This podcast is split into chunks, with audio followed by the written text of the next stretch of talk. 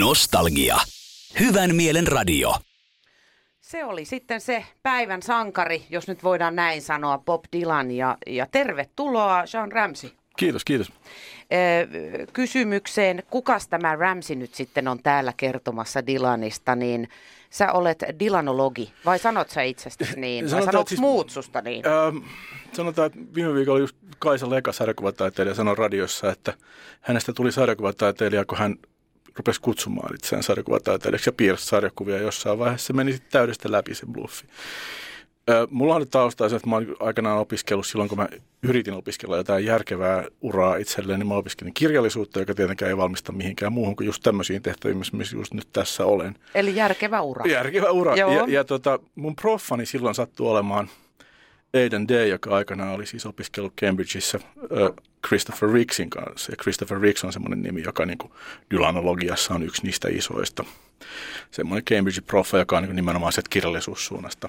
Ja mulla oli tietenkin Dylan ollut siis ihan nuoresta asti, mä olin digannut siitä paljon.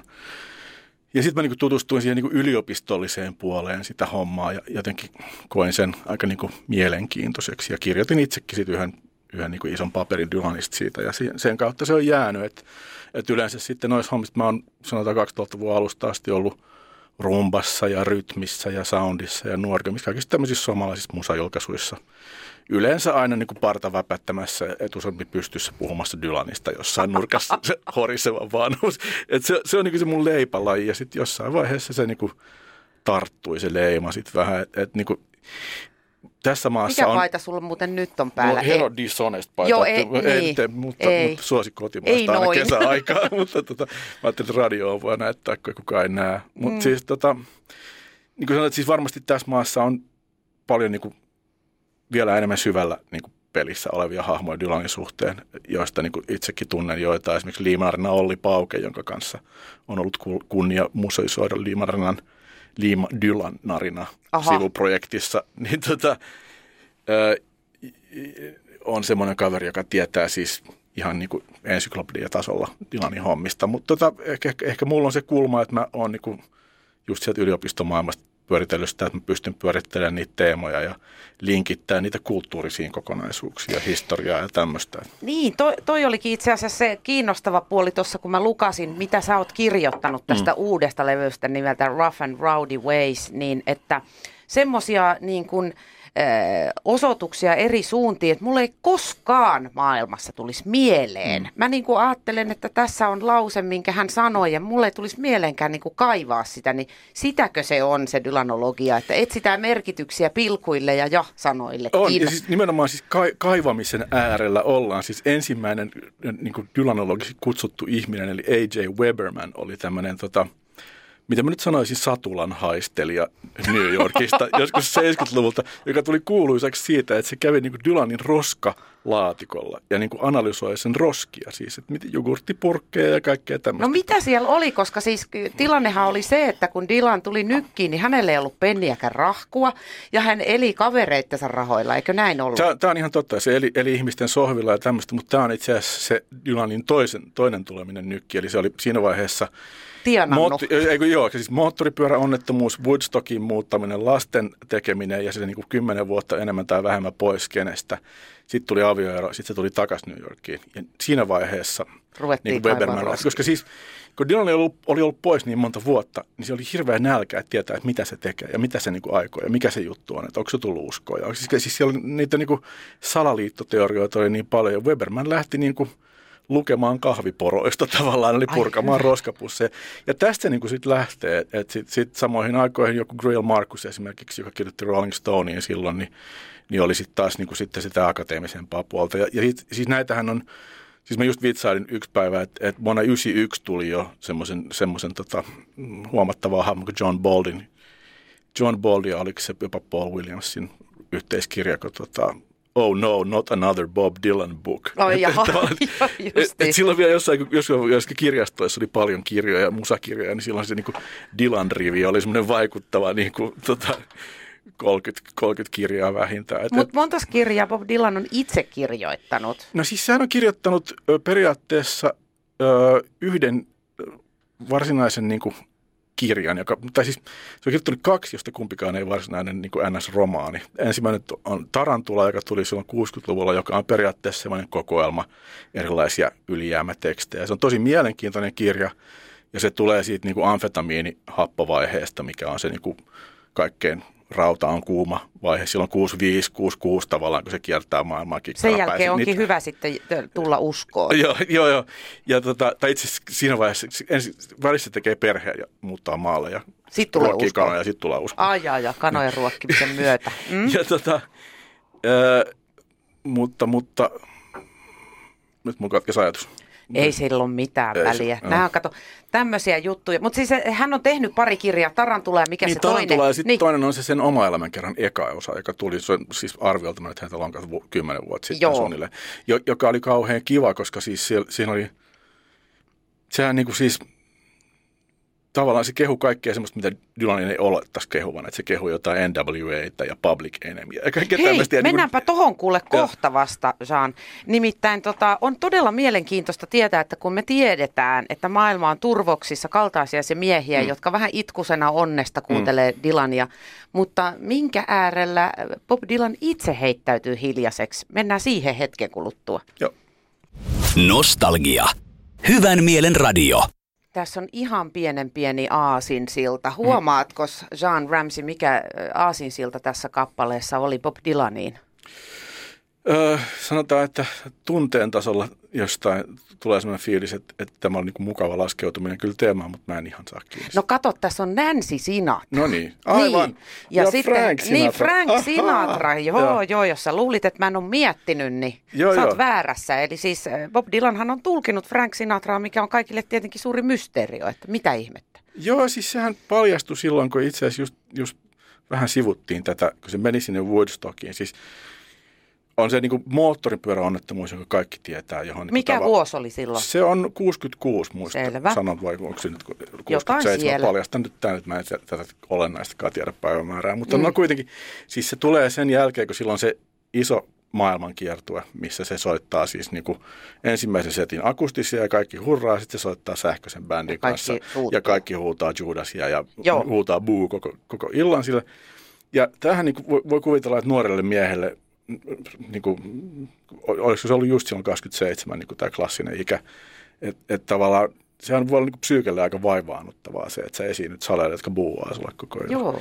Ja sitten sen silloinen manageri Albert Grossman oli myynyt taas niin kuin lisää vastaavanlaisia keikkoja. Ja se rupesi olemaan siis, siis Dylanhan eli niin kuin amfetamineilla ja punaviinillä sen koko vuoden. Se oli siis todella laiha, siis melkein niin kuin anorektisen laiha. Se oli todella huonossa kunnossa se, se oli semmoisessa niin kuin, vähän näytti niin kuin silmät samalta kuin Kurt Cobainilla silloin. Ai, ai, ai, ai. Eli on vaan tuuria, että hän Joo, jäi henkiin. Että tavallaan se niin kuin, moottoripyöräonnettomuus, jos multa kysytään, niin se oli niin kuin semmoinen kunniallinen tapa päästä ulos. Että saatiin niin kuin lakimiehille laitettua, että, että joo, että hän on vammautunut. Koska ei se nyt ei sillä mitään jalkoja pahemmin mennyt poikki. Ja siis silloinhan liikkuu huhuja, että silloin on niin naama mennyt täynnä arpia ja jotain tämmöistä. Mun teoria on, että koko moottoripyöräonnettomuutta ei ollut. Että se vaan niin kuin kehitettiin tavallaan, että se Oho. pääsi ulos. Ja sit, sit, Kunnon salaliitto. Joo, näitä riittää. Joo. Ja kato, sittenhän se, niin kuin, se oli menossa naimisiin siinä vaiheessa ja se halusi perustaa perheen. Se halusi tavallaan, ne muutti Woodstockiin isoon taloon niin kuin hermolomalle ja se sitten jatkui joitain vuosia itse asiassa se homma. Ja tota, mutta tiedätkö, mihin me, me, me, jo, me, me, me mennään siihen Sinatra. Ah, Sinatra piti kertoa. Joo, joo. niin kato siis se niin lähti, ja siis niinä aikoina, niinä vuosina siellä Woodstockista rupesi sitten taas kiinnostaa musiikin teko. Ja The Band, eli siis se yhtiö, joka oli soittanut sillä kiertueella sen taas, oli muuttanut sen perässä sinne semmoiseen taloon kuin Big Pink, joka liittyy tähän niin kuin hommaan. Siellä kellarissa ne soitteli omaksi niin kuin ilokseen jotain niin kuin blues- ja country-covereita, semmoista niin kuin pössytteli ja soitteli biisejä. Niin, että esimerkiksi See You Later Alligator, tuli See You Later Allen Ginsberg. Ja siis oh, nämä, nämä on kaikki julkaistu. Ne on tosi vitsikkäitä. Ne on semmoisia niin riemukkaita juttuja. Ja tota, niistä tehtiin bootlegeja, jota myytiin ympäri maailmaa sen takia, koska Dylan ei ollut julkaissut mitään moneen vuoteen. Niin ihmiset oli tosi nälkäisinä ja silloin näistä tuli niin sellainen myyttinen jotenkin juttu näistä basement tapeseista. Ja sitten Dylan, Dylanin levyyhtiö halusi julkaista tämmöisen vastaavanlaisen kokoelman kovereita, mm. joka nimeksi tuli Self-Portrait, mutta se meni sitten täysin metsään, koska, koska siinä, se, siinä vaiheessa oli lopettanut tupakoinnin ja se lauloi semmoisella hunajaisella äänellä. Oi, oi. Ja tota, että se on semmoinen levy, joka on todella jotenkin väärin ymmärretty ja, ja saanut todella paljon niin kuin, suoranaista, suoranaista niin paskaa niskaa.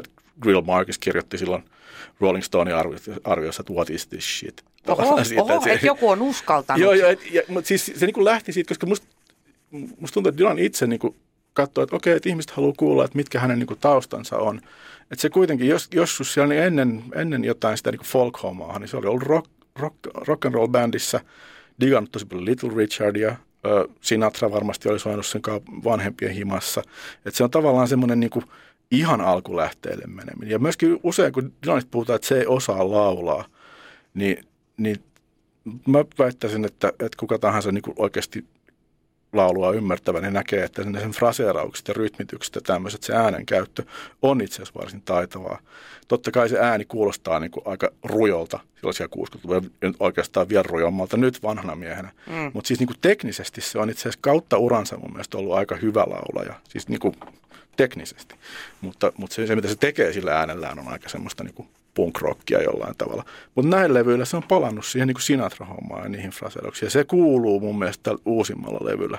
Aha. Se tavallaan se semmoinen niin rentous ja semmoinen, niin kuin, semmoinen jonkunlainen niin kuin sen äänen venyvyys. Et, et moni semmoinen, joka ei ole moneen vuoteen kuunnellut Dylanin, sanoo, että oho, että sehän niin kuin laulaa tällä levyllä. Mutta niin se tosiaan tekee. Että se niin kuin, Si, si, siitä tulee se niinku yhteys ja se, se, sen takia se, niinku se Sinatra-homma on tärkeä. Et mä muistan ensimmäistä kertaa, kun mä itse kuulin, että se, että se tekee niinku levyllisen Sinatraa, niin mä olin sellaista, että ei helvetti.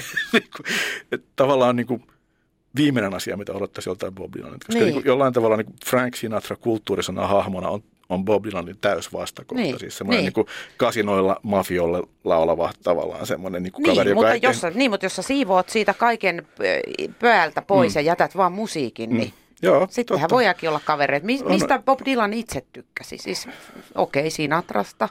No sanotaan, että sehän on siis kautta uransa, se on digannut just vanhaa niin kuin pre-war-kamaa, siis toista maailmansodan edeltävää bluesia ja countrya. Ää, rillumareita. Rillumareita. Varmasti saattaa olla esimerkiksi Hiski Salomaalle niin. ja Hyllys, koska on kuitenkin samalla labelillä, eli Kolumbialla ja Sonilla. Hyvänen aika, totta muuten. Ja, ja tota, siis tämmöistä kamaa. Ja sitten se niinku tykkää jotenkin aika yllättävistä pari levyä sitten oli se yksi biisi, missä se, missä se lauloi Alicia Keysistä.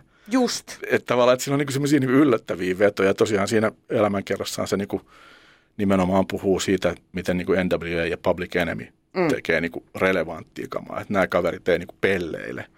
Ja siinä niin kuin näkyy se, että, että Dylan tykkää, ja siis tavallaan se niin kuin NWA ja Public Enemy on niin kuin merkkejä siitä, että se oikeasti seuraa myös ns. mustaa musiikkia ja sillä tavalla, että se ei pelkkää bluesia. Mutta tavallaan jos ajattelee jotain NWA tai Public Enemy, niin se on parhaimmillaan ihan bluesia. Että ne tulee samasta perinteestä Joo. niin funkin kautta. Et, et, tota, et se on semmoinen niin suuri, suuri mustan musiikin ymmärtäjä kyllä mun, mun kokemusten mukaan ja niin kuin ystävä.